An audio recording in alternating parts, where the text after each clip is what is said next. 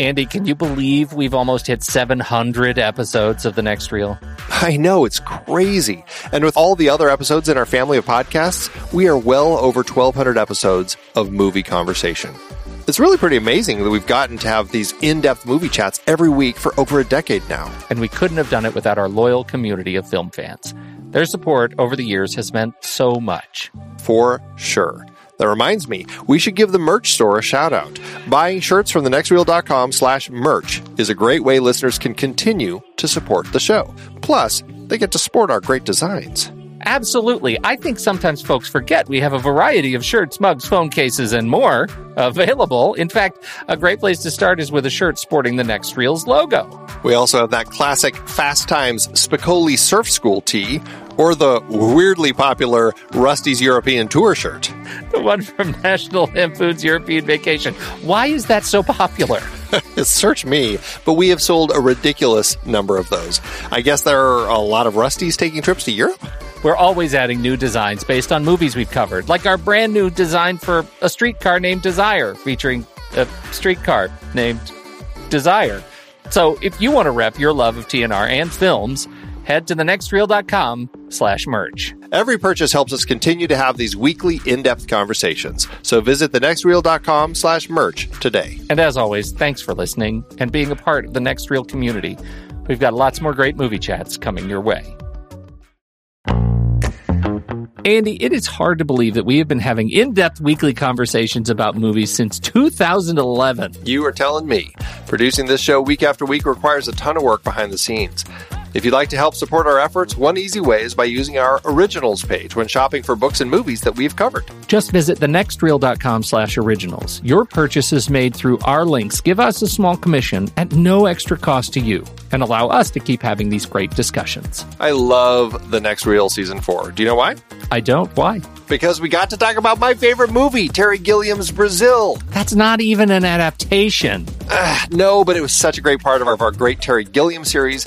And a few others in that series were adaptations, like The Adventures of Baron Munchausen, adapted from Raspe's stories, and La Jetée, which inspired 12 Monkeys. Oh, right. And, and for our Man with No Name trilogy, we saw how Sergio Leone's A Fistful of Dollars was basically stolen from Kurosawa's Yojimbo. We added Labor Day to our Jason Reitman series, adapted from Joyce Maynard's novel. Oof, there's one we'll always regret. Our big Stephen King series covered adaptations like The Shining, Cujo, Christine, and Stand By Me, great horror and coming of age tales. Another Coen Brothers adaptation, too. We got to talk about how they turned Homer's The Odyssey into Oh Brother, Where Art Thou? For our holiday series, we did The Bishop's Wife and The Poseidon Adventure. And who could forget seeing Alec Guinness in the adaptation of Kind Hearts and Coronets during our series dedicated to him? We really need to do more of his films. Truly. We had our first film noir series with classics like Double Indemnity, Detour, and Out of the Past. And our black and white cinematography of James Wong Howe series with The Thin Man, Sweet Smell of Success, Seconds, and King's Row. So many adaptations. Oh, you're not kidding. Dive deeper into these originals and more at thenextreel.com slash originals. Every book you buy helps support our show. Get the full list at thenextreel.com slash originals and start reading today.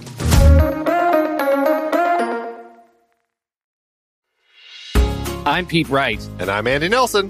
Welcome to The Next Reel. When the movie ends, our conversation begins. In just a matter of seconds, you're going to hear a classic episode of this show from back in the day when we called ourselves Movies We Like. It took us a while to settle into the show's format, so you'll notice some differences as you listen to these episodes. For instance, it takes us a bit of time to actually get into the conversation about the movie.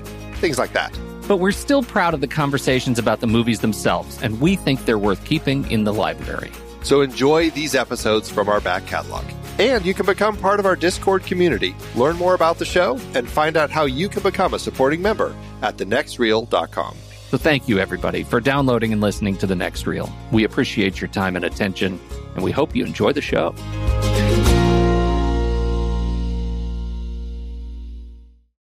To you.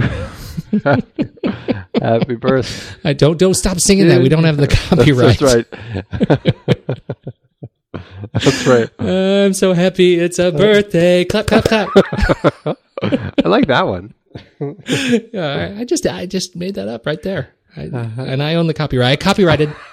no, no, no. You got to write it down. Pete, it's put it's it in Pete the mail. Send it to yourself, and then don't open it. three years, over three years. I can't believe that. I can't either. Wow. We're doing this show.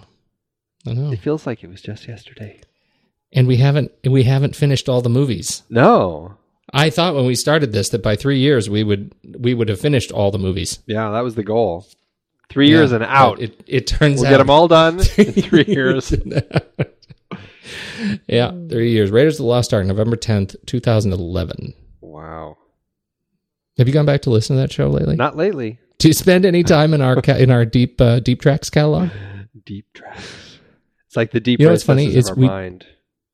We had we had nothing. Like there was no music. I know. The show wasn't even called The Next Reel. Ah, that was back in the day. I think we've I think we have now outdone shows like we have more shows that are called The Next Reel than movies we like now. Yeah, I think so. I think we've crossed that line. You see anything else good this week? Nope. oh, you know what I you know what I did see, and Tell it's, me. it's a little old. It's been in theaters for a while, but I was very excited because I finally went and saw Nightcrawler. Now I will say, as a Marvel adaptation, it's the craziest adaptation that they've done because I don't recall him ever being blue with the tail or ever bamfing and popping in and out. and so that really confused Nice. me for a while. That's a that's a nice gag. That's going to really anger the Marvel people. no, but I mean, I loved it. Brilliant film, very horrifying turn for uh, for old Donnie Darko himself, uh, Jake Gyllenhaal, uh, who I would I would put money on him getting an Oscar nod for it because he's uh, just really frightening in his role and just Yeah. brilliant uh, as this character. Has a real problem um, like not blinking. Yes, and I feel like I Crazy. feel like sometimes I feel like somebody's squeezing him because sometimes it seems like his eyes actually are even getting bigger than they already are. Yeah. He lost uh, lost some weight in this thing. Like really, I mean, he he He took on a persona like it was it was he did. it was um, an amazing transformation that he went through, and Renee Russo too. I mean, she was uh, great in her role, and it was interesting watching her character uh, over the course of the film. I just thought it was a great uh, story and a character study of these two characters in this world of uh, you know this kind of a violent TV news. Um, very solid film. Uh, Dan Gilroy, you know, we, we love those Gilroys, Mhm. and he uh, he did a great job with it. So I'm very excited by that one, and can't wait to uh, uh, can't wait to see what happens with it come award season. He, uh, uh, you know, I, he was on, I think, the treatment with uh, Elvis Mitchell, and, and they were talking about how, you know, they shot the whole film. Of the whole film, they shot only like six days of it in daylight. right? Yeah, it felt that way. Yeah, uh, that that and and that you could tell, you know, particularly with Jake, um, that you know he really he just he got pale as he's losing weight. He's he's you know bikes to work every night. Uh, and just loses color and talk about burying yourself in the part. This was this was one he really, like you said, took on that persona. It's very strong. Yeah, but he didn't pull any of his own teeth out, so he did't quite cross No. the Shia. He Uh, didn't Shia cross. He didn't pull a full Shia. I think it's a, uh, we should that we should add that to our glossary. The Shia threshold. The Shia threshold. That's nice. I'm making a note. there you go. The Shia Shia threshold. We He- haven't touched that glossary in a long time. No, we haven't. We need to. Th- I I feel like there was something that you said a while back that we were, I know. we meant to add and then didn't. Yeah, no, we didn't didn't make it. We we got to be better about that. Did we do? We're we're too good at adding words to the lexicon. I mean, really, if there's a strength of the show, it's making stuff up. we are really good at making stuff up. All right, Andy. I think we should t- probably tell the people where we're from. yes, where are we from?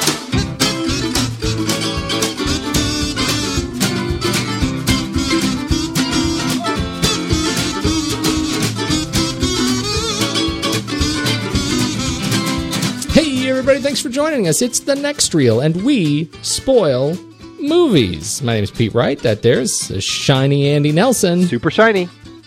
And uh, we are super thrilled that you are uh, here hanging out with us. Before we dig into the movie we're talking about to this very night, you should head over to thenextreel.com and you should learn a little bit more about us, learn a little bit about the uh, uh, I think three and a half godzillion shows that we've done over the last three years, and uh, listen to every one of them, and then come back and start this one because then you'll be caught up. Uh, you can join us in the uh, conversation online: Facebook, Twitter. Uh, uh, uh, what's that other one? Google Plus. Mm, everybody's we're, favorite. we're over there. Yeah, everybody's favorite. And then I'm gonna say, let's do trailers.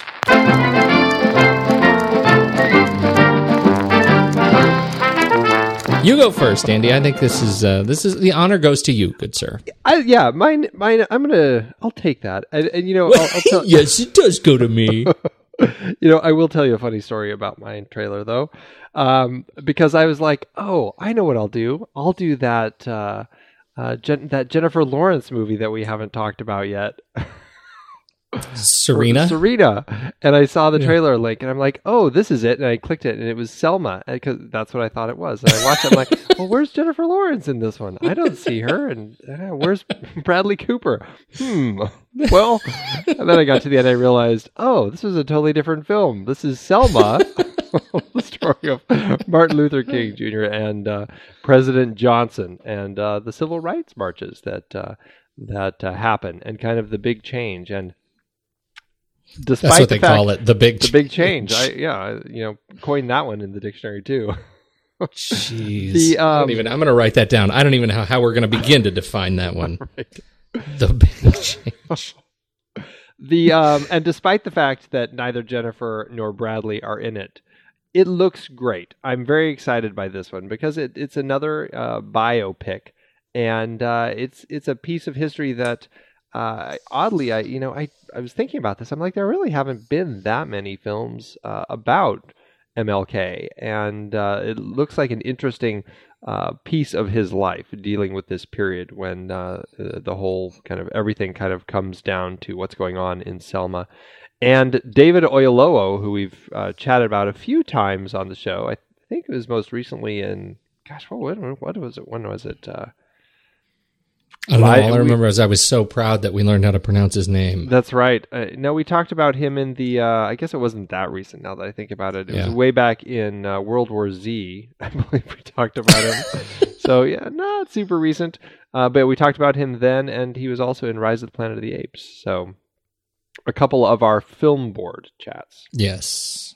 that, uh, or not. He wasn't. We didn't uh, talk Rise of the Planet of the Apes.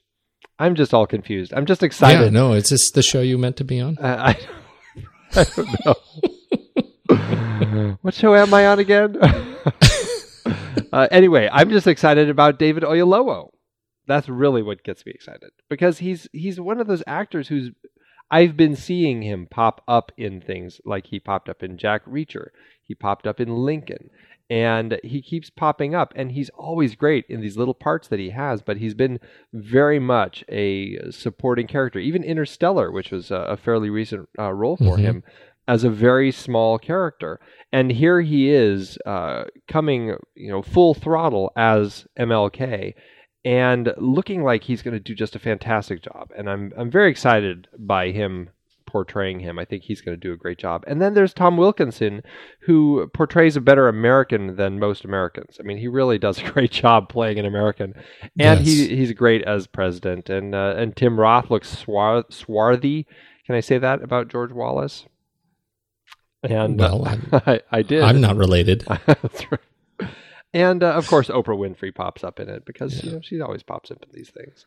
But um, quite excited by about this one, and I hope it's something that ends up being a solid uh, biopic that uh, is is one that really tells the story and also moves people. So uh, yeah, that's that's my pick.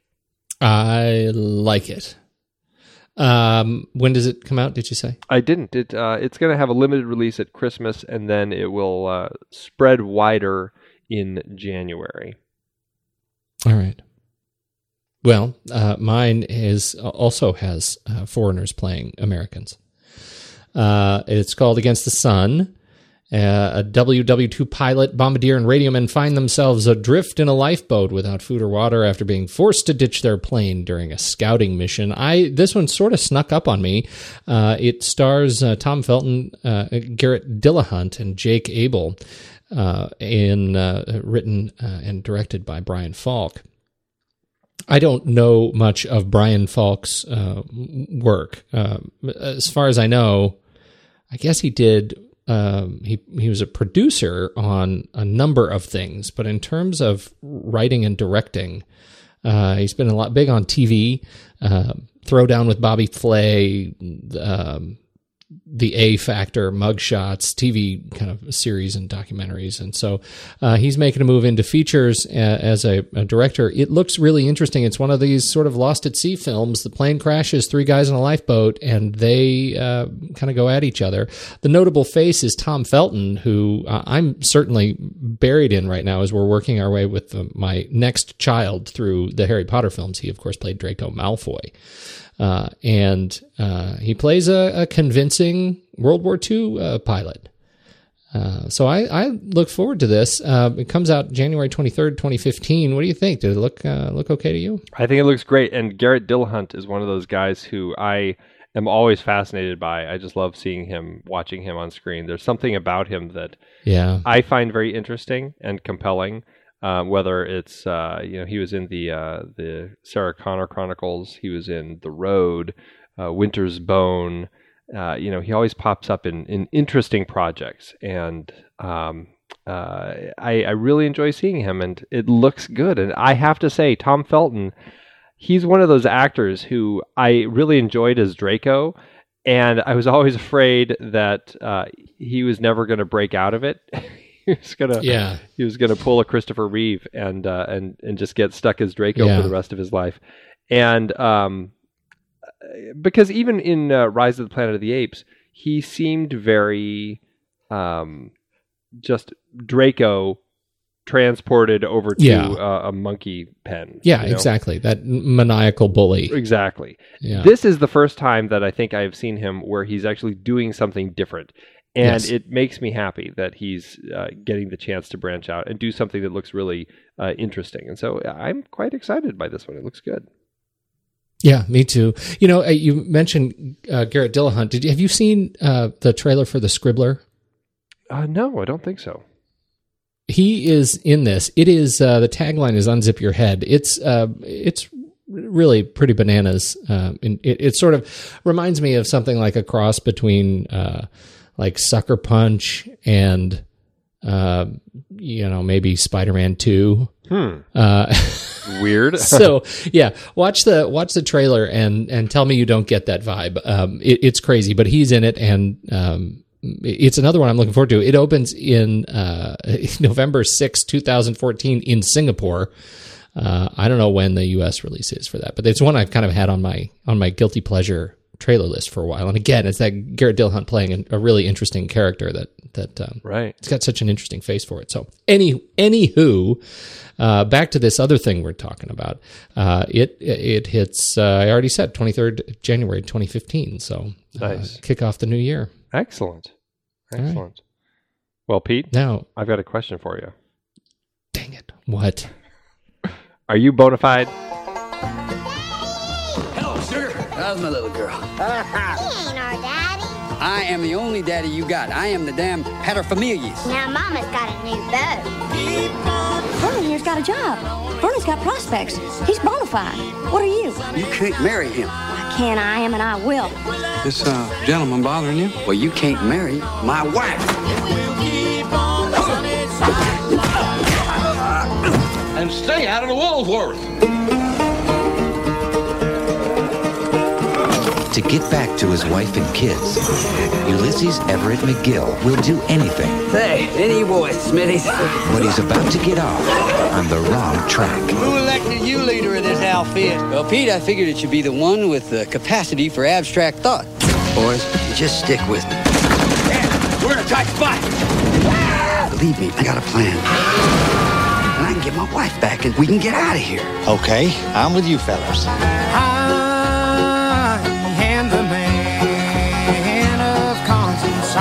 Ain't you gonna introduce us, Pete? I've seen him first. Pete! Ah, them sirens loved him up and turned him into a horny toad. You two are just dumber than a bag of hammers. Allow me to introduce myself. Big Dan, Toot Corp. Hey, what line of work you in, George? Come and get me, Captain! Oh, George, not the livestock. You ever been with a woman? I gotta get the family farm back before I can start thinking about that. Year 2000, Andy, it was a good year for the Coens. They came out with Oh Brother, Where Art Thou? An homage. Actually, I love that they gave Homer a, a writing credit on this film. for the epic poem The Odyssey. Uh, it was also written by Ethan and Joel Coen. Um, and uh, stars uh, the fantastic George Clooney, John Turturro, and Tim Blake Nelson, along with many, many other people that have shown up in lots of other Coen brothers films as well, which we will get to. Mm-hmm. Uh, and new faces.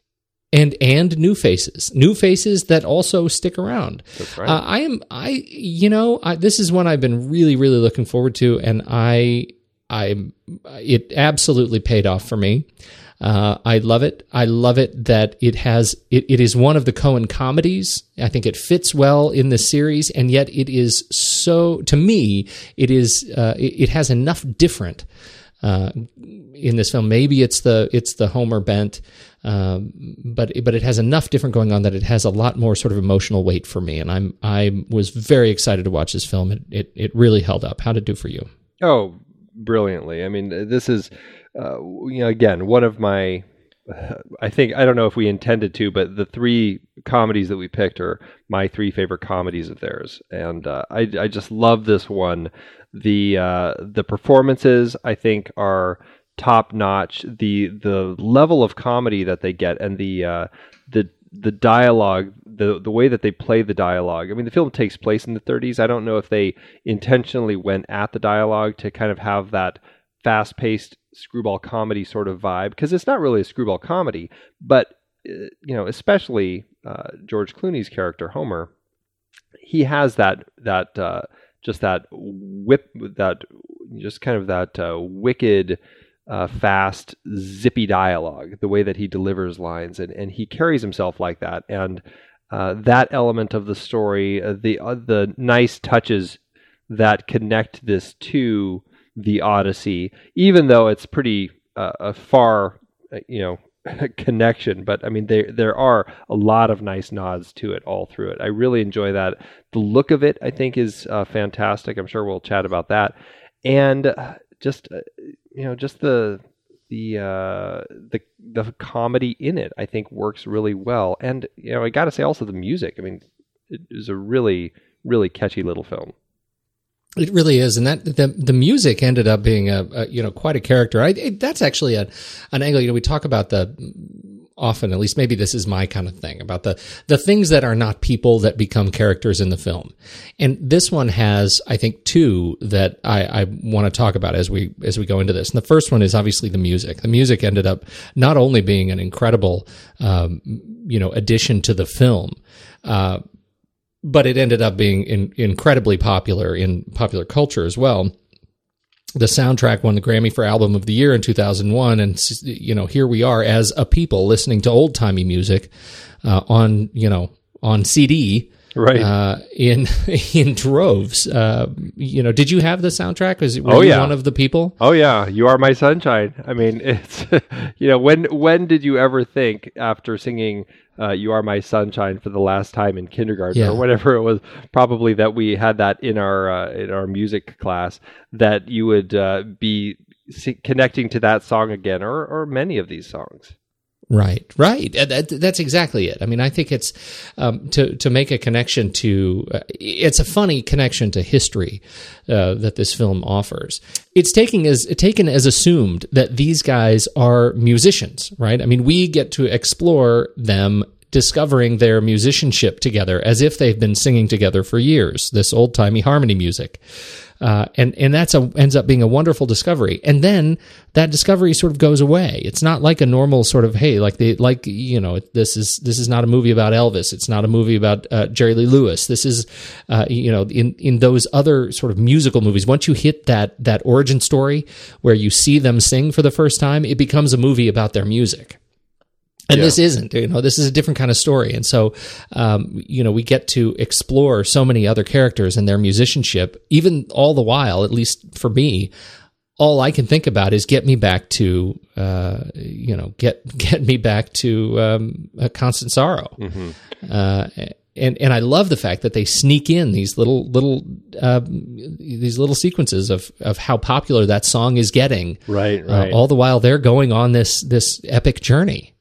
That's a very interesting little uh, connection in the film uh, because these guys only go and sing this because they, you know, the, the whole conceit is they hear that there's this, uh, you know, radio station operator who will uh, have you sing into a can and he'll pay you uh, 10 bucks or whatever it is per person um, to to do it as long as you're good. And so they're like, well, hell, we can do that. We can sing into a can. We need some money.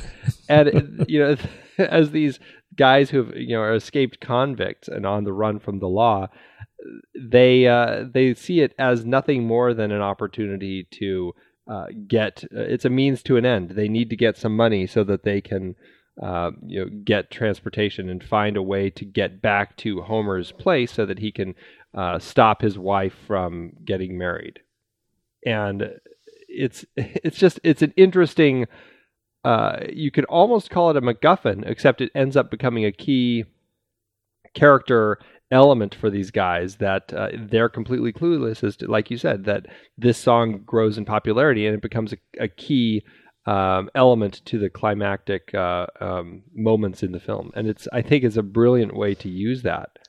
It really is. It gives them that assumed confidence that we're okay with as an audience. It's not a surprise. It's not something that that seems sort of jarring from their character when they march out on that stage. Um, you know, the only thing that is shocking is that uh, they're doing it in order to connect with you know uh, Everett's wife in the audience. Like it's not shocking that they're on stage together, and once they start singing, they uh, they take on their this performance uh, mentality that is just uh, uh, it, ends up being just perfect. It ends up being key uh, to their ability to to kind of reconnect. Yeah. Yeah. It's beautiful. It's just beautiful. And along the way, we get to meet uh, so many other uh, wonderful sort of musical uh, elements from uh, from the the you know down to the river to pray, um, you know the the uh, when the boys get saved. Uh, ends Yep. up being an incredibly powerful uh, sequence, and and I just love they do this a couple of times uh, in the film. The way they use large numbers of people in motion uh, to build that sort of um, that e- emotional momentum for us. Yeah. Right. The first time they do it is uh, is obviously down to the river to pray, and the second time, uh, I think an even even bigger one is the Ku Klux Klan rally, right. um, which is you know Kinda- sort of funny, crazy, shocking, yeah. Right. little haunting. That's the moment my daughter always ends up coming into the room, and I, I feel like the movie is so much fun otherwise to Mhm. watch. You know, all the songs and you know, kind of this journey these guys are on, and then of course it's the, you know, what are they doing to that guy? It's like Yeah. it all of a sudden is a little creepy, and uh, yeah, and they're singing, and it's uh, you know, it's a little. Uh, it's it's but it's still it's a it's an interesting scene that integrates well with the music. And of Yeah, course, the the one that I also love is the uh, uh, "Didn't Leave Nobody But the Baby," when the sirens are singing and uh, Oh, yes, luring, of course. luring the three guys in with their siren song. Of course, it's wonderful, and and I love the way that plays out. Although I have to say, I'm still not quite sure. I I have a sense of what happens there. Well, they they basically take um, uh, John Turturro's character, and uh, they I don't know I don't know if they I, I don't quite know exactly what they do to Pete, but somehow they Right. they catch him and they turn him into the authorities. But uh, yeah, I'm not I'm not exactly sure how they do they drug him? Do they knock him over And, the head? and but what's your sense of the clothes?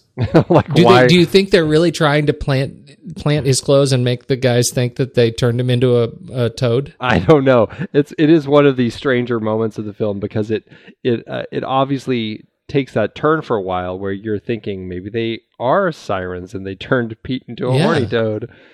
It is a very strange moment, and then you find out what happened. But it is kind of strange getting from A to B. Um, it's like okay, but what what exactly happened in the middle there? And like you said, Well- why did they lay lay his clothes out perfectly? How did the toad get into his clothes in the first place? Did they put it there? Did it crawl in? How good is your uh, How good's your Odyssey? It's been a while, but uh, yeah, it's been a while. I guess I'll say. It's been a it's been quite some time for me too, and so I I can't. But the you know in terms of the sirens, that's that, that has become sort of a an iconic sequence, um, or or I should say iconic characters. Um, and uh, it- to me, this scene is the one that is the most kind of on the nose. Um, the fact that they are sirens, uh, they are referred to, I believe, as sirens Yeah, yeah. uh, uh, you, you know, which is funny because they they are referred to as sirens, uh, and and then they really are sirens, but they're referred to as sirens as if it's the cultural reference of sirens, Right, Uh, right. Like beware, and then they're literally sirens, Exactly. um, eh, which which I think is funny. And then the you know, so the the guys they they have an itch, they go and they meet the sirens, and they the sirens actually ply whiskey to them in jugs with XXX written on them. right.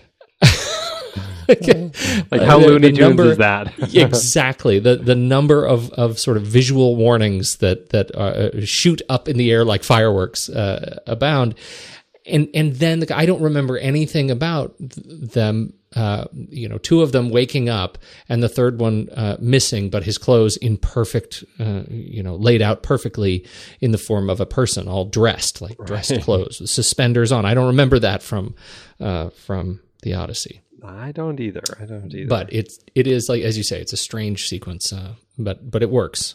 it does. It's a lot of fun. It works. Uh, okay, so uh, we're we're spinning around a little bit. Where would you like to? Uh, who would you like to talk about specifically? We Want to talk about uh, the the gentleman each? Yeah, I, I mean, this is George Clooney's first of three and soon to be four uh, turns with the Coens. And this is, you know, I was thinking about him and his career, and I, I don't remember if he had, uh, before this, ever quite shown us the sense of humor that he really had. You know? I mean, his sense of humor really uh, just kind of goes wild in this film. And I, I mean, we knew that he could handle uh, the romantic comedies and the, you know, from Dusk Till Dawns and, and the Batman stuff and the action stuff. And and he handled all that pretty well. And I mean, he he had dabbled in some comedy with the South Park guys, as far as you know, he was the the gay dog, as far as I remember, right? Mm-hmm. You know, with his Yeah, oh, yeah. oh, or whatever he was doing. Right. But, but this was really kind of that thing that all of a sudden let people know, hey, George Clooney can be a really funny guy. And I mean, he went on from this to the the Ocean's films and a wide swath of uh, of comedy coming after this that uh, he starred in and directed. Aside from all the other stuff that he was doing, but yeah, right. but uh, this to me was it was kind of a revelation for George Clooney because I I had kind of pigeonholed him into just those other specific things. But I just remember watching this, going, "Wow, this is not a George Clooney that I'd really seen before." And it was he was so alive and and just so uh, the character of Everett was. I was calling him Homer earlier, but it's uh, it's Everett. Uh, Yeah. Is is It's Ulysses Everett, right? Uh, yeah, yeah. It- it- the character is just such a strong uh, portrayal of a specific character that he ends up creating in this film, and the Coens do that really well with their. Uh, they find the right actor to get into the right role, and then they just carry it so well. And and he works just brilliantly in here, and I, I think that he connects with kind of that Coen comedy style, and uh, I, I'm thrilled that he had this opportunity, and uh, you know, I uh, he's great in this role. I mean, he's really good. I, yeah, I think he is too, and it's it's even a little bit jarring because he looks so young in this in, in this uh, you know in the film. Um, compared to you know where he is now. It, it reminds me uh, very much of uh, of who he was, you know, sort of at the end of his run on ER, or um, you know when he guested on Friends, or you know you get a little bit more of that sort of the the lightness, and that was really his role on ER too. When you think about it, I mean, he was he he had a serious role in that film, but he also uh, was that sar- sort of sarcastic um, kind of lightness in otherwise heavy uh, scenes. He was the character that sort of uh, allowed you to take it a little bit easy.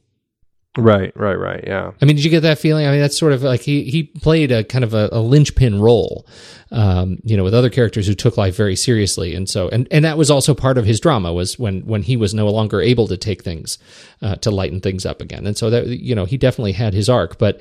Um, but but we we had a piece of that, and then you know he ends up doing stuff like Batman and Robin, yeah. Uh, you know, in, in so many respects that he climbed out of that was really, really lucky. Yeah. I mean, he was one of those early, uh, those TV actors where it's like, it was, it was a th- different time back in the, uh, in the 90s that separated the world of TV from the world of movies. And um, a lot of TV actors were still kind of pigeonholed as, oh, it's a TV actor. You don't want to, right? You know, and, and uh, even some of his earlier ones, like From Dusk Till Dawn and One Fine Day, Batman and Robin.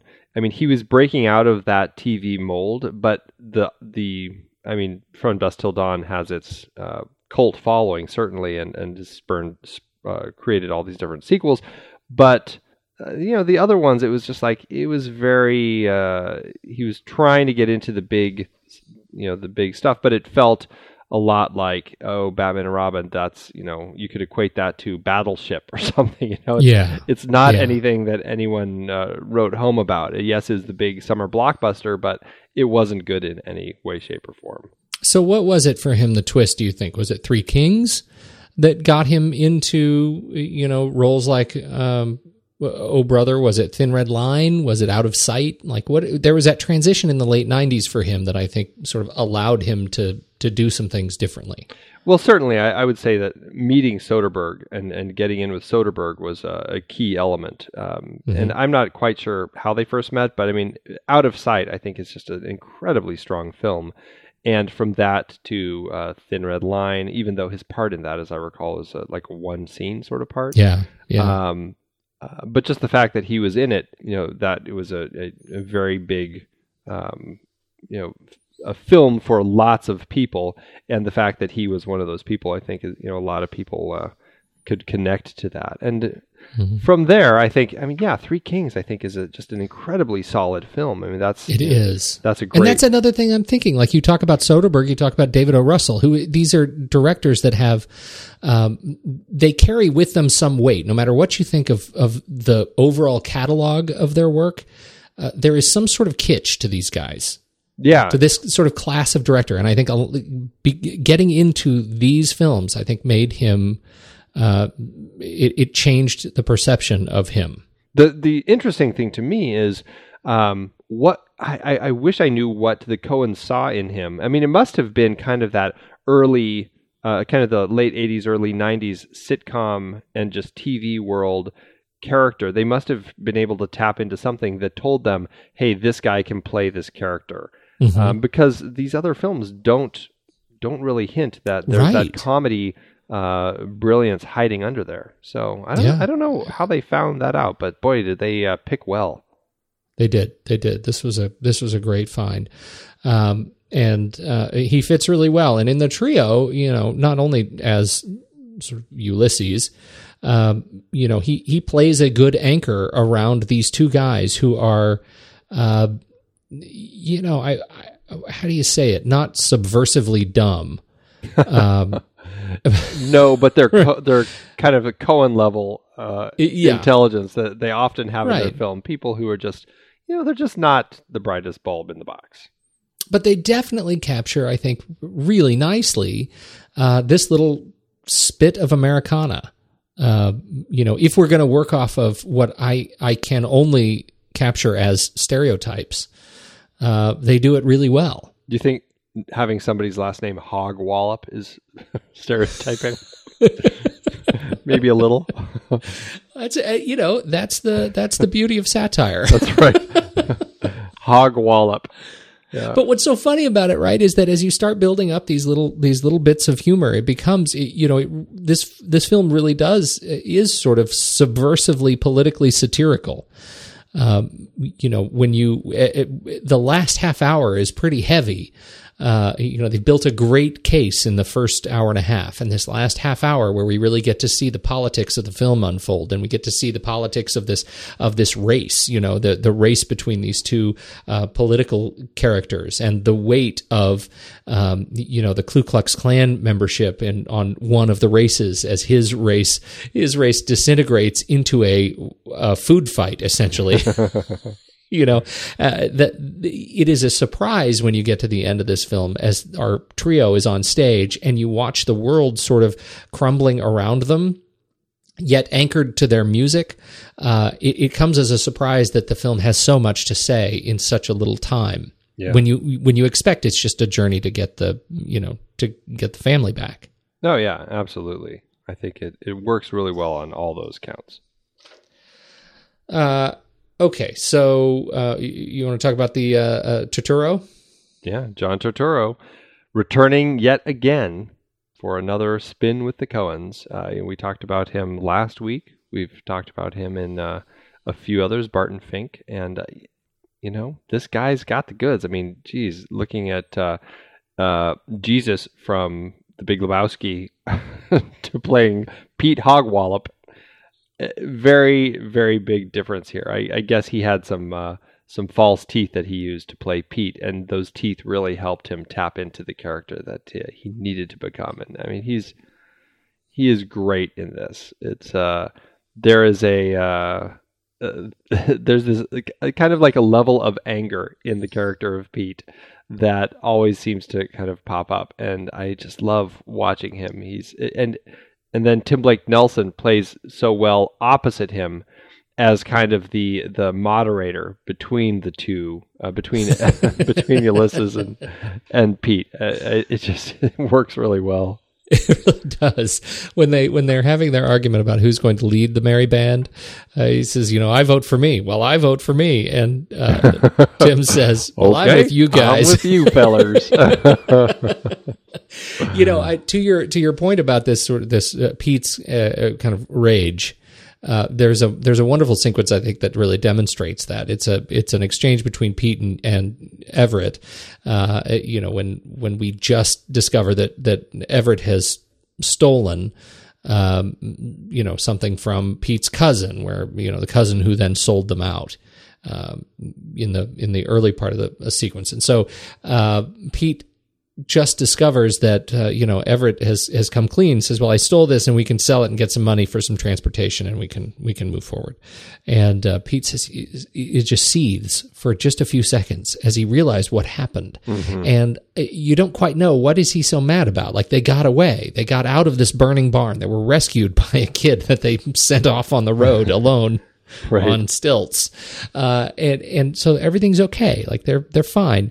Uh, and yet he he stands up and he says, "You miserable little snake! You stole from my kin." Right. And Everett says, "Who was fixing to betray us?" Well, you didn't know that at the time. well, I borrowed it until I did know. That don't make no sense, Pete. It's a fool that looks for logic in the chambers of the human heart.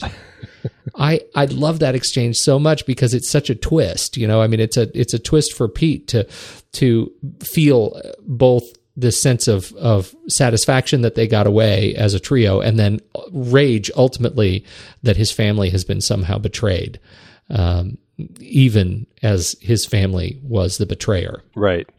He plays that really, really well. Yeah, he does. He's he, he's great, and uh, even just the the moment that I love is when when he first hears the siren song as they're driving down the road and his reaction as he just like shoves his fist into his mouth and like bites his knuckles and just like ah! just hollers. that is so true. That's it's one that uh, that's a surprise. That's a that's a nice shock when he starts screaming. Exactly. Yeah. Um, all right, Tim Blake Nelson. Oh, and just as far as John Turturro, he hasn't done a film with the Coens since this movie. I don't know that's why. Because that's because he uh, he did Transformers. Yeah, he's moved he on. Moved, he moved on. He's moved on to bigger and he's better things. Transformers, Cars Two. You don't mess with the Zohan. Yeah, no, it's that's unfortunate. Maybe he should he should call the Coens. it, it is it is it's interesting because he is so versatile. The guy is so incredibly versatile. Yes, he is. Um, That's a that's a shame. Yeah, yeah. But yeah, All right, so Tim Blake Nelson. Tim is- Blake Nelson. I don't think I had ever seen or heard of Tim Blake Nelson until this film. I mean, he had been in things, um, and apparently he was in Donnie Brasco and Yeah. and The Thin Red Line, and I just completely missed him uh, until Oh Brother Where Art Thou? And it's because he's perfect as Delmar. I- this character is another perfect example of the Coens finding the right person to play the role and finding faces. I mean, he's got a great face. He fits perfectly in this this vibe of the the world that they're putting in front of us of the the 30s Mississippi uh, with some escaped convicts, and I just I buy into it perfectly. And Tim Blake Nelson really is, in a way, kind of the the soul of the film. I mean, he's kind of got this this uh, this sense about him that always is kind of uh, taking care of people, and uh, in a way also has kind of the Lebowski's, uh, the dudes, uh, Zen uh, approach to things. Like you know, okay, I'm with you, fellers. Like that's a Mhm. perfect example of just like yeah, I'll, I'll just roll with it. I'm good.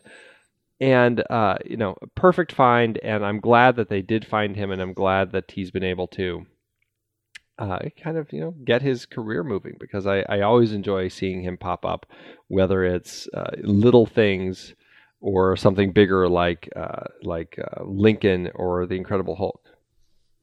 Yeah, I- you know, he's one of those. Uh, suddenly, once you see him once, you see him in everything. Yeah, Uh, what a wonderful face! Uh, I like that you frame him as the the soul of the film, certainly of the trio. That he's he he becomes so much of an anchor. Um, I'm I have been digging. I can't figure it out, but he is the one voice.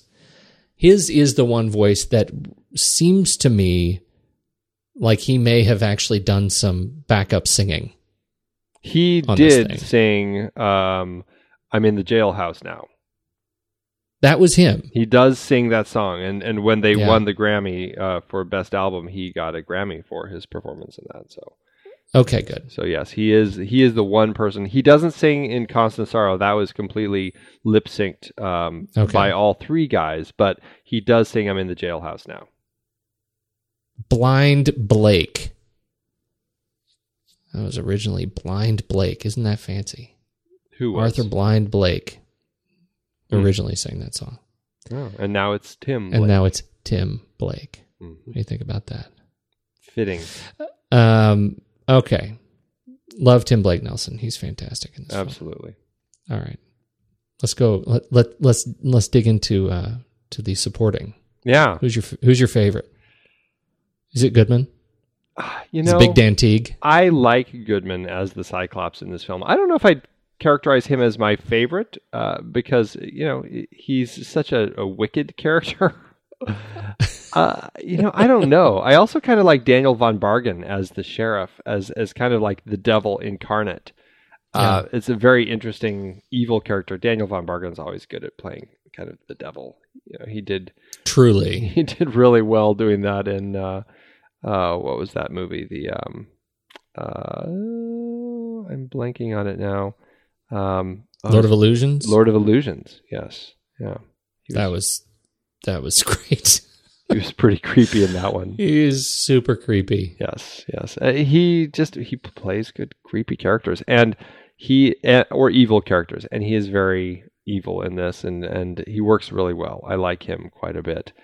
Um, and John Goodman is really evil in this one too. Man, evil and angry. yeah, John Goodman is oh goodness.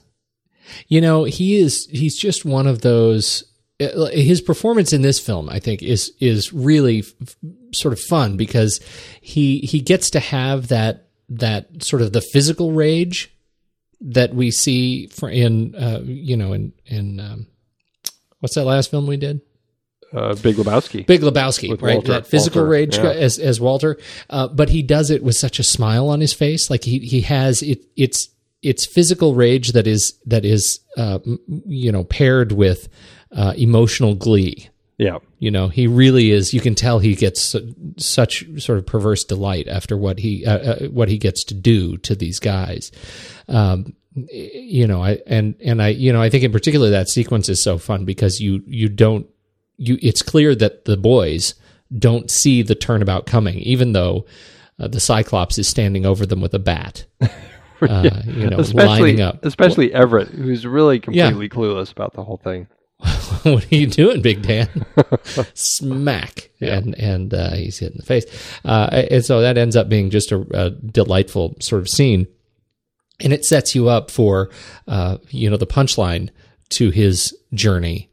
Uh, you know, when we discover later that he is a, a Klan member, and he ends up uh, um, he he is spared the rod uh, as he catches the spear of the uh, Confederate flag flying through the air, but he ends up being crushed by the flaming cross. Yes.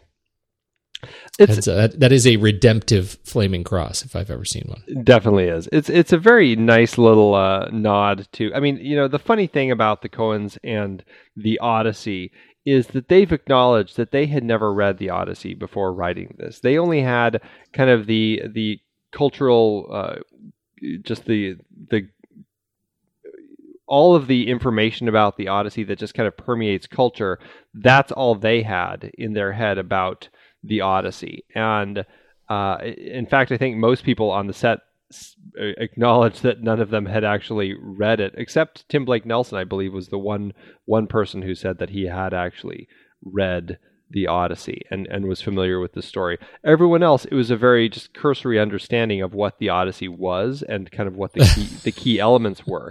And you can tell watching this is like they don't really um, tap into a lot of the more deeper elements of the Odyssey, but they kind of tap into all kind of just these cursory levels of it. You know, the sirens and the Cyclops and he's got to get home to his wife who has another suitor there's all those elements that go along with it. And, you know, we haven't even mentioned, but there's also the whole um, reference to the um, uh, 1941 movie Sullivan's Travels, which, uh, you know, that's where the title of this film came from, Oh Brother, Where Art Thou? Because in right. that film, the, uh, the hero of the story um, wants to make this film called Oh Brother, Where Art Thou? about the Depression.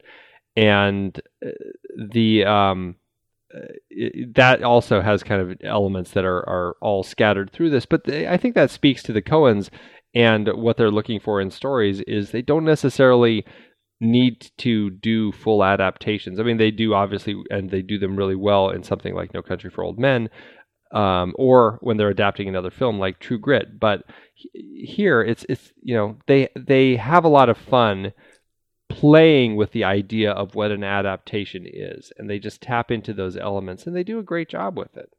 I think they really do. I think that's fascinating that they never read the book. I know. I read the odyssey. That's wonderful. Yeah. And this was a busy okay. year this was a busy year for john goodman because aside from this he did what planet are you from? The adventures of rocky and bullwinkle coyote ugly. He was a voice in the TV series Pigs Next Door. He was a voice in The Emperor's New Groove, and then he was in the TV series Normal Ohio. So and you'd think he'd just hang it up after that. after that, after that stellar year. Why do you even show up for work? well, he's definitely somebody who has just never slowed down, and he just kind of keeps cranking stuff out, whether it's uh, garbage or whether it's something that uh, people are gonna kind of go home and, and write about. And uh, you know, yeah. I, I, appreciate that about him. He's he's not one to shy away from just taking the work and doing stuff, whether it's a small bit part for something or if it's a bigger thing. And and you know, he kind of comes back to the Coens. He I don't think he's been back to them until uh, Inside Llewyn Davis. I don't think there was another one, was there? Mm-hmm. No, I don't think so. Yeah, he took a break. Yep. My uh, favorite character, I think, my favorite uh, supporting character in here is uh, is uh, Michael Badalucco. ah, babyface. Oops, I shouldn't say that. I have so much fun watching this manic depressive character he's such he just he's just sort of moves into the into the film and then he moves out and then you just can't wait for him to move back into the film again. And it's just these little brief I think it's I think it's the it's the initial sort of bank robbery and then sequence and then at the end when we see him being marched to the electric chair uh, that that we get to experience George Babyface Nelson. But in that time um, you know we get a, a wonderful uh, we we go on a wonderful sort of emotional journey with him as he is he's on a high, he's in a manic state as he's robbing banks, and then the crash, and he throws all his money on the ground and wanders off into the woods. and I find that just enormously rewarding that they even included that arc for him. Yeah. Uh, in in this film. Well, and I love uh, Delmar's reactions to all that. Oh, not the livestock, George. Yeah. And, and then later, when when Badalucco comes walking through town again, you know, Delmar's like, "There he goes, back on top, just like he said he would be." and I can't remember. Did you? It wasn't there a voice in the crowd saying, uh, "You know, you you shot a cow." Oh, I don't remember. it's like, you know, and, and, that was funny. You know, we we looked up. I was trying to see. I couldn't remember. You know, some of the sequences of the film. I couldn't remember just how bad they were. I wanted to know if I could watch it with my daughter, and and ended up not. Yeah. Um. But the the write up said, you know, you don't see anybody there. There's a lot of gun work, a lot of shooting, uh, no human deaths by guns, and one cow. One cow gets gunned down, and then another gets and then gets plowed. thrown Oh over. my! Oh, I had forgot about that, and oh, that's worse than the than the gunning of the cow. I know that is so much worse. Horrific. Man, they really plow into that thing. They plow the cow. Yeah. Uh, anyway, so he was he was uh, easily one of my uh, one of the highlights of the film for me in terms of these vignettes. Yeah, and then you know I think that the rest are great. Holly Hunter, Charles Durning is great as Pappy O'Daniel. Um, you know the uh, um, uh, what's his name, Stephen Root as the. Well, I was going to say I feel bad about Stephen Root because I should we should have mentioned him earlier. He is he's iconic. Yeah, he's great in here, and another person who uh, pops up in a variety of the Coens films, and he's yeah he's great in this. And he, I, it's one of those things where I don't know if I even recognized him the first few times I saw this film because he's so is. Uh, his face is it just got such a strange way that he's looking with his eyes, you know. Yeah, yeah, the blind radio station man. Yeah, uh, yeah, he's he's just fantastic. Um. Uh, it, just a treat anytime we see him show up. He's been in so much TV stuff lately. Yeah, uh, I feel like I have a lot to catch up on. Do you watch Justified? You know, that's that a show that I really it's it's like perpetually in my head as oh that's going to be the next show that I start watching, and I yeah. I, just got to catch up with all these shows that I'm in the middle of, and then once I do, that's the one I keep meaning to do. So hopefully one I of these days. That is too for me too. I you know right now it's between that and Sons of Anarchy, but but just noting that Stephen Root is in Justified may may pop it up a notch. There you go. Okay, who else? You want to go through you talk about the characters that are in this thing that uh, that we that end up uh, sticking around. Actors. Well, uh, just as far as Coen's, yeah, I think we've touched on most of Did them. Did we touch we? on all of them? I think so. Oh, Stephen Root pops up in No Country yeah, for Old Men. That's right. Yeah, I mean, I'm sure there's other little ones. I mean, that's the one thing with the Coens is they're very much the sort of people who uh, really latch on to people and end up working with them. They collaborate uh, a lot with. I mean, Frances McDormand was in a, lot of her films. She's not in this one. Steve Buscemi, uh, John Goodman, obviously John Turturro. Um, uh, Michael Badalucco has been in uh, at least three of their films. George Clooney also. Stephen Root. Um, but then switching over to the other side, I mean Roger Deakins. You know, he's just one of those guys. And same with uh, you know just the the production design, the the editors, uh, the I mean Roderick Jaynes, as uh, if you don't know, is the Coen brothers. They edit their own films, but mm-hmm. uh, but um, which Coen is it? Ethan's wife, Tricia Cooke. Tricia is is an editor, and she's been an editor on a lot of their films, or an assistant editor, I think, since almost since the beginning. So she's pretty much always in there with them.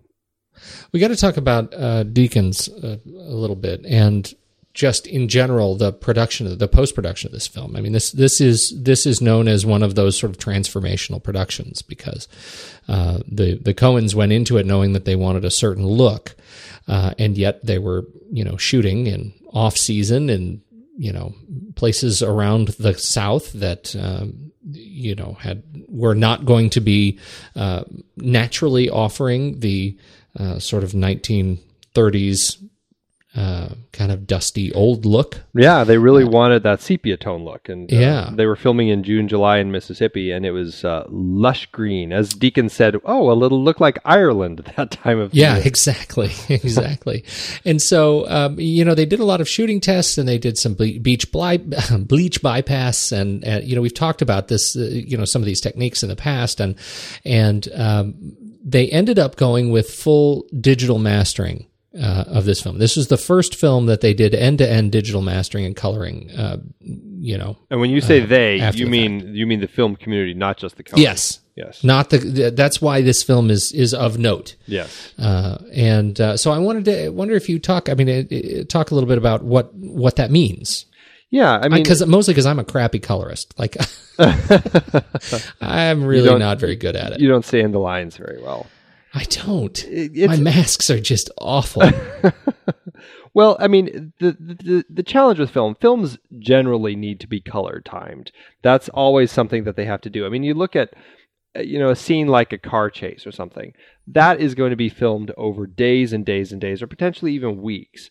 And it, it's a lot of work, and you're in a lot of different places. And every single day you're out there, there's going to be different weather, there's different cloud patterns, uh, different times of day, and everything's going to slightly look different. And so you end up having to time uh, do color timing on your shots to just try to find a look. And, and basically, it used to be just kind of adjusting it as you were developing it and try to find the right. Uh, the right tone so that all of the stuff would end up looking the same, and uh, it was all kind of part of the uh, the answer printing as you were doing that. Um, these guys came, you know, Roger Deakins, as you said, was trying to find a way to do this, and and came up with. It was talking to these guys who uh, at Kodak who did this uh, digital. Um, it was kind of like digital answer printing, and uh, uh, I think it was uh, CineSite. Um, they had a, a data cine machine, and they would scan every single frame of the film, basically, and then they would digitally alter it. And these machines were such that you could go into um, individual elements of it, and you could go, you know what? Let's let's take all these green trees and let's give them kind of a reddish tint. Let's take all the green out and and and give it reddish, like uh, autumnal sort of look. Let's take all the grass and give it kind of a brownish look, and let's take the sky and let's do this. And they were able to kind of go through every every shot of the film and modify all the different elements within even to the point like in the in the sirens scene they have a slightly different look for the environment around them when they first come up upon the sirens and then once they wake up from having been uh, you know taken by the sirens and Pete is gone it's a slightly different look. So they were actually even able to go in there and and play around in the same environment, but just give it a different look because of what had just happened in context of the story. And um, Uh, they were able to really come up with a lot of unique ways to play around with the color all through, giving it this sepia tone. And the Coens, they had actually said they they saw one shot of the film and they were horrified by how lush everything looked. And they're they're like, this is not it at all. We don't want this. And they told Roger, don't show us any other frame of this film again until it's been uh, timed with this uh, digital process that you're you're doing. And so they ended up seeing only the finished uh, picture of the film and they you know between them and Deakins who really helped pioneer this uh, this um, new technique um, it became a uh, a huge thing. It was a big success for this film. And I remember just people talking about the look of Oh Brother Where Art Thou at the time it came out because it was such a unique look that they had found that they could adopt to the entire film from beginning to end. And it's i mean it has really taken off to the point where now this whole digital intermediate um, is almost uh, a, a, given on every single film that happens. Mm-hmm. It's like they're all going to go through this process, and it it's become so easy and second nature. Um, I mean, I we did it on the Joe Show. It's just one of those things that everybody does now because you want to be able to play with um, play with the colors and do stuff with what with your product. You know, this is what I was mentioning at the beginning is this idea of this this other character in the film. And I think one of the things that's so interesting about this, once they discovered that they had the ability to do such interesting things with color, um, color becomes a character in the film you know, and and we see that because, as you said, you know, the siren scene is a great example, but there are a couple of others. You know, the opening sequence is great because it goes from this essentially this heavy charcoal kind of silver, black and white uh, and it fades so slowly, like a color wash, into that sepia in the opening sequence from the from the uh, rock crushing sequence to the escape. Uh, it gives you a sense of of motion, sort of emotional motion, uh, as the color changes. At the end, as the girls are being led, you know, the girls are singing, the family is singing, and they cross the tracks, and it moves essentially from this from this sepia to this wash of green as they as they're standing on the tracks, and you see the uh, the kind of one man rail car moving off into the distance, and the trees kind of emerge in this sort of lush experience, and and uh, it it really it it makes a different kind of connection when you see color change like this. And we've seen this in other films too. And I, you know, we've talked about, um, you know, we were not fans of. I think the uh, what was the Oz one that we didn't like? Uh, yeah, the um, uh, Oz the Great and Powerful. Oz the Great and Powerful. But one of the most effective sequences in that film was when they made the transition from black and white to color. Uh, it was a little bit of a blunt instrument kind of transition, but it was still effective. And so I, you know, I really, uh, I really value that transformation. Yeah, I think it, it, works really well here. One of the interesting things that Data Cine at, at CineSite, uh, you know, I I don't know. I just get excited about things like resolutions, mm-hmm. uh, and what they ended up doing, scanning the film on that data center back in 2000, um, was at 2K. Right. Right, which is essentially it's essentially kind of uh, I don't know what, what would you call it standard HD today, right? I mean, it's roughly in the range of a number of different kind of variants from kind of 2048 by 1080, 1920 by 1080. It's kind of in that 2000 horizontal pixels. And then we just were uh, made aware, at least for me, the first production that I know of that's actually using the red 6K camera yeah. today. So in 14 years, we went from, from 2K to 6144 by 3160. Uh, Amazing. Uh, thanks to that camera. That is, that is, uh, stunning growth. Yeah, and uh, you know it doesn't do a whole lot for most of us in, until the day where like 4K televisions or yeah are, are, actually something that everybody's getting, or it, eventually 6K televisions or whatever it's going to be, yeah. or or a high frame rate televisions that make us all want to rip but our eyeballs out from our heads. What's so interesting about that is the new, you know, the new um, iMac, the new Retina iMac is a is a 5K display, native 5K display. So when you run, it's it's actually um, it's actually they do some kind of pixel compression on there for just standard display. But as soon as you run a video in native 5K, it will play every single pixel in 5K. So even this will have to be scaled down a little bit, right? Uh, but you're certainly playing, you're editing native 4K video on that on on that screen, and that's the the you know that that's transformational technology for for this field. It really is. I mean, it's it's a great step, and it's it's you know it's a good film to be that. The the the one that came right after was uh, Nick Park's Chicken Run, which I think is kind of a a funny uh, follow up to uh, you know the the uh, the next yeah. feature you that it was color corrected entirely from beginning to end digitally. Um, was Chicken Run. That's actually really funny because that was that wasn't a stop motion, right? Was that CG? It was. No, that was stop motion. That was stop motion. Yeah, so they filmed that. Oh, they yeah, they would have filmed that, yeah, right? Yeah. Fascinating. That was uh, Mel Gibson mm-hmm. as a chicken. Yes. Good role for him. Mel the chicken. mm. Okay, uh, who else do you want to talk about?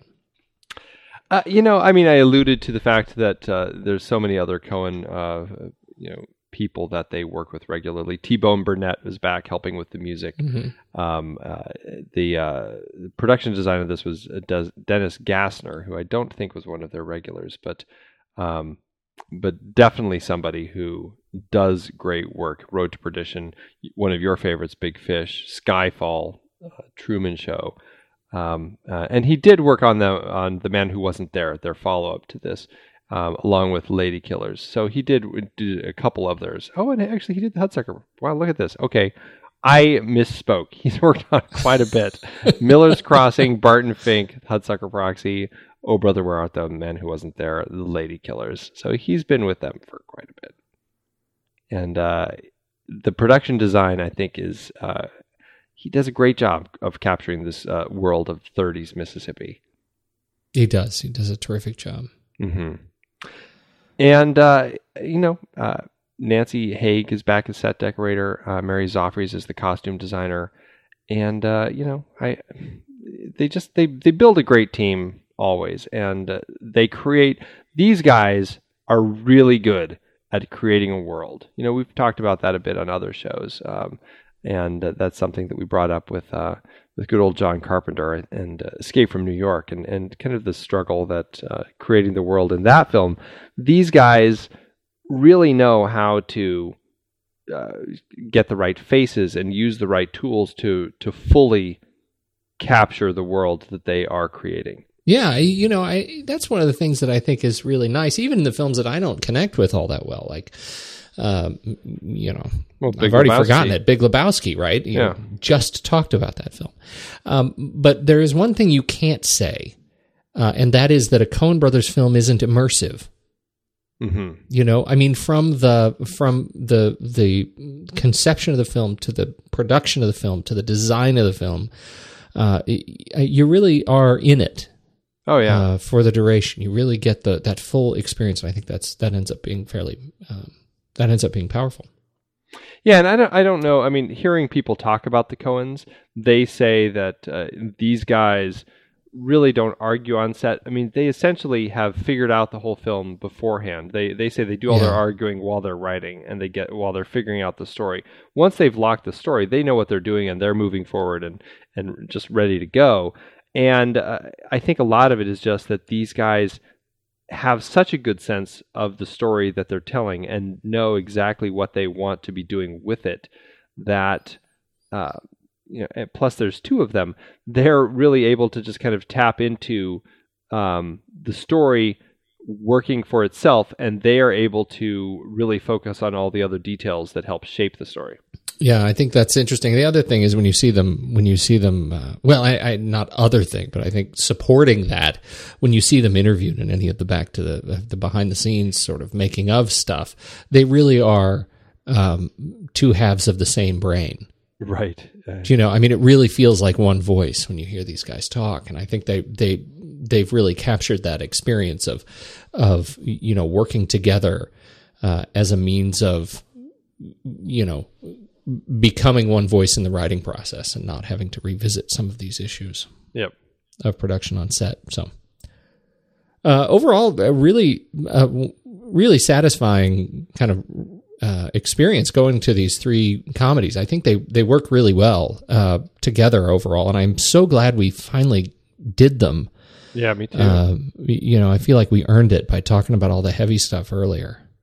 Yeah, I think uh, this is a, a good uh, kind of a wrap up. I don't know if we're going to talk about the rest of the Coen films, but you know, I think we've touched on a lot of great ones.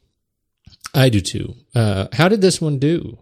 Uh, this one did pretty well. Yeah, I'm gonna I'm gonna tell you one last little tidbit of information that's good to know. okay, I'll tell you. This is the first film uh, that the Coens uh, released under their new production company name, Mike Zoss Productions. Mike Zoss is uh, this was just kind of an interesting story. Um, the Zoss drugstore is actually you'll uh, you may remember seeing it in um, No Country for Old Men. Zoss mm-hmm. Drugs. That's where he you know blows up the car out in front of the uh, where Chigurh mm-hmm. blows up the car and stuff. Um, as kids growing up in uh, Minnesota, I believe, they actually hung out in this uh, this drugstore, uh, Zoss Drugs, and uh, Mike Zoss was the guy who owned it. And around the time of this movie, they um, they actually got in touch with Mike Zoss's son Barry Zoss, and he contacted them and said, um, uh, "Hey, we want to name our new production company or our our production company. We want to rename it after your father because he um, was a figure in our childhood that was important. I mean, he."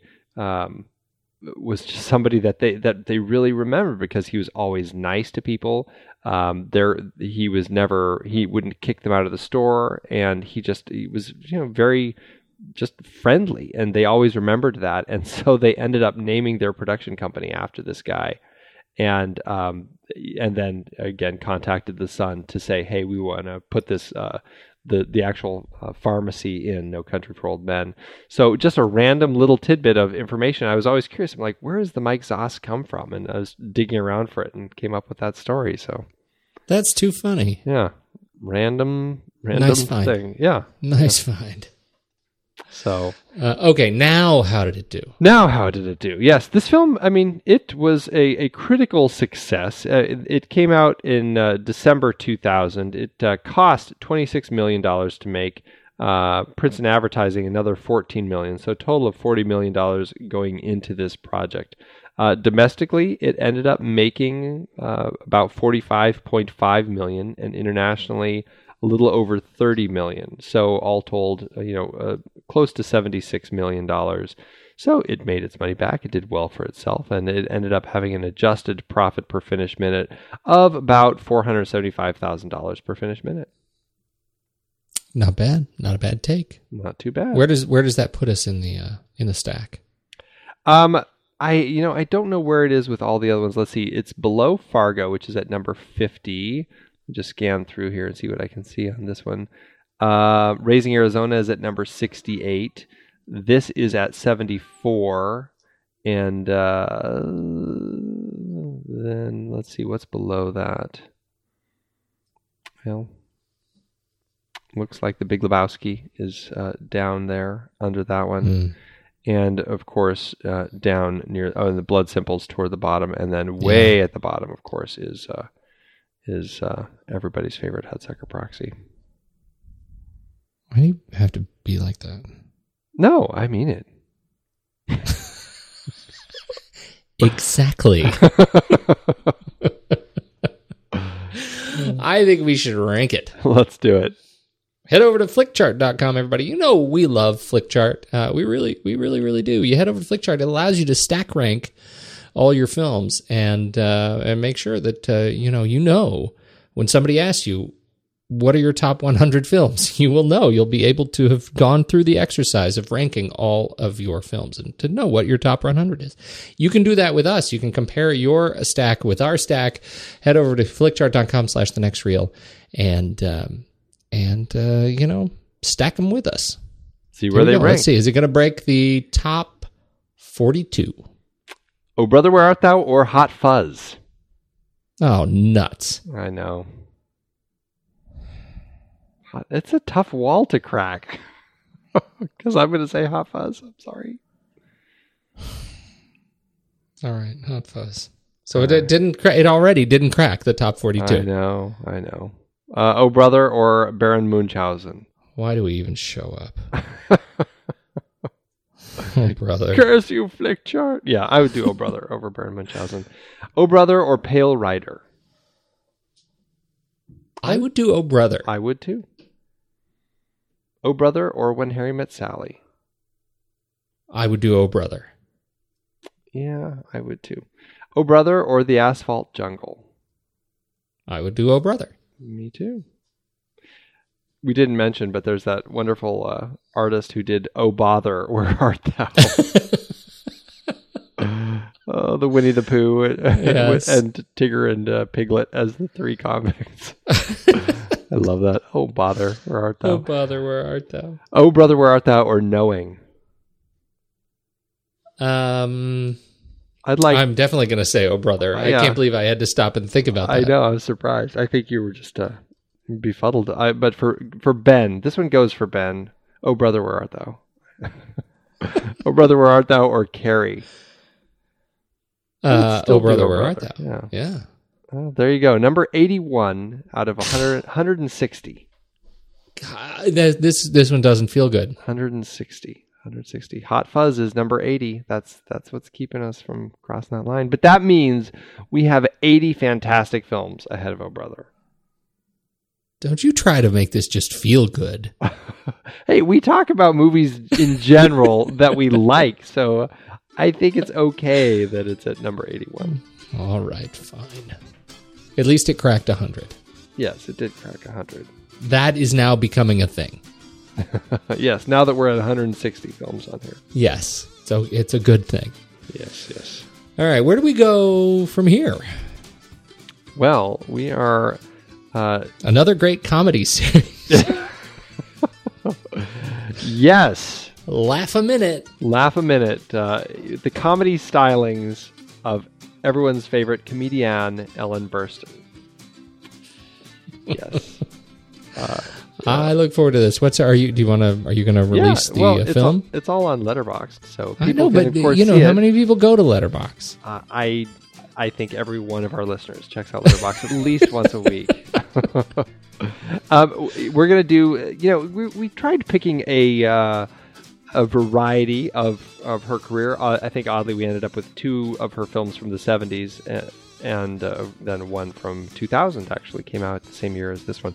Um, Alice doesn't live here anymore. Uh, Scorsese's films where we're starting, and then we're going to hit The Exorcist and end on um, the wonderful, just in time for um, the holidays, Requiem for a Dream.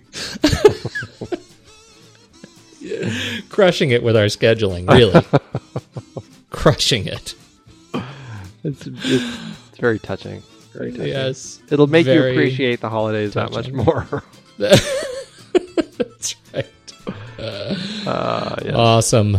Good stuff. Awesome. Well, hey, good talk, my man. I gotta go to bed. All right. Well, I'm to go play my banjo. Ole, ole, ole.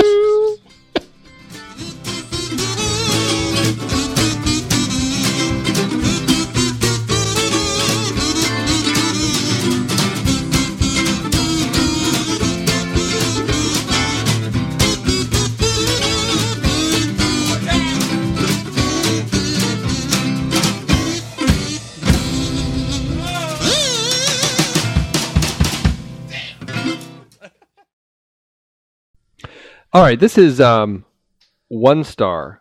Where indeed by Richard Lee. Get it? Oh brother, where art thou? Where indeed? I am a Coen Brothers fan who own all their available DVDs. I love bluegrass and country musics and even played it for 10 years. Thus, when I heard of this movie at the time, I couldn't have been more excited. Among my favorite directors and music, that's going to be great. Wrong. Dead wrong. This movie is everything the Coen movies are not. Instead of the brothers' usual dark and witty quirkiness, we are treated with jokes so juvenile it rivals such classics as Dumb and Dumber.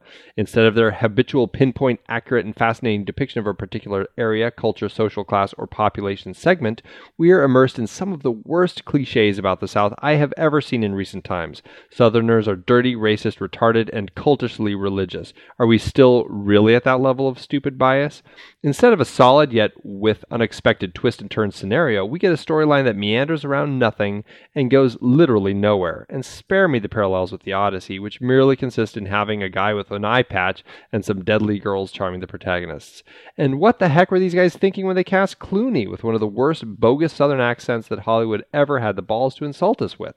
The two positives about this movie to me was the stunning cinematography and art direction and the gut wrenching music. The movie recently came up on late TV, and I figured I'd give it another chance. I'm sorry to say that this remains my biggest cinematographic disappointment. Oof. That's that's that's steep. That's harsh. Yeah, his biggest cinematographic disappointment. That's like that's big. That's serious. Yeah. Richard Lee from the USA. Has he ever seen Rush? I wonder. we should we should direct him to that one. Mine is uh mine is uh, three star.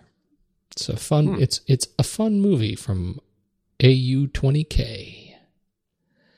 This is a good way to spend an afternoon with the kids.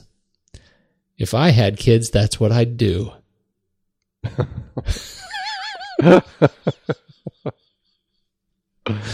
well, good. Well played, A20K.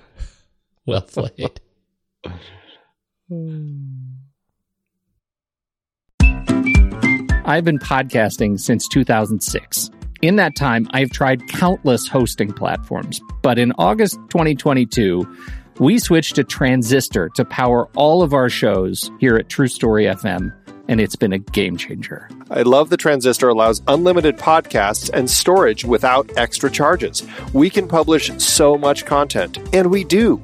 If you want to start up a podcast, do yourself a favor and host your show on Transistor. With their one click publishing, you can get your new show onto all the major podcast directories effortlessly. And their website builder lets you quickly build custom sites for each show. The detailed analytics are invaluable too. You can access all kinds of listener data anytime. Oh, and the versatile players allow you to embed episodes anywhere to reach new listeners. Plus, the team behind Transistor is super responsive and keeps making the platform even better. After using countless hosting services over 15 plus years, Transistor has been hands down the best podcast partner for us. If you want a hosting platform to take all the worry out of getting your podcast out into the world, go to thenextreel.com slash transistor and check it out. Support our show and support your own show by going to thenextreel.com slash transistor. Start growing your podcast today.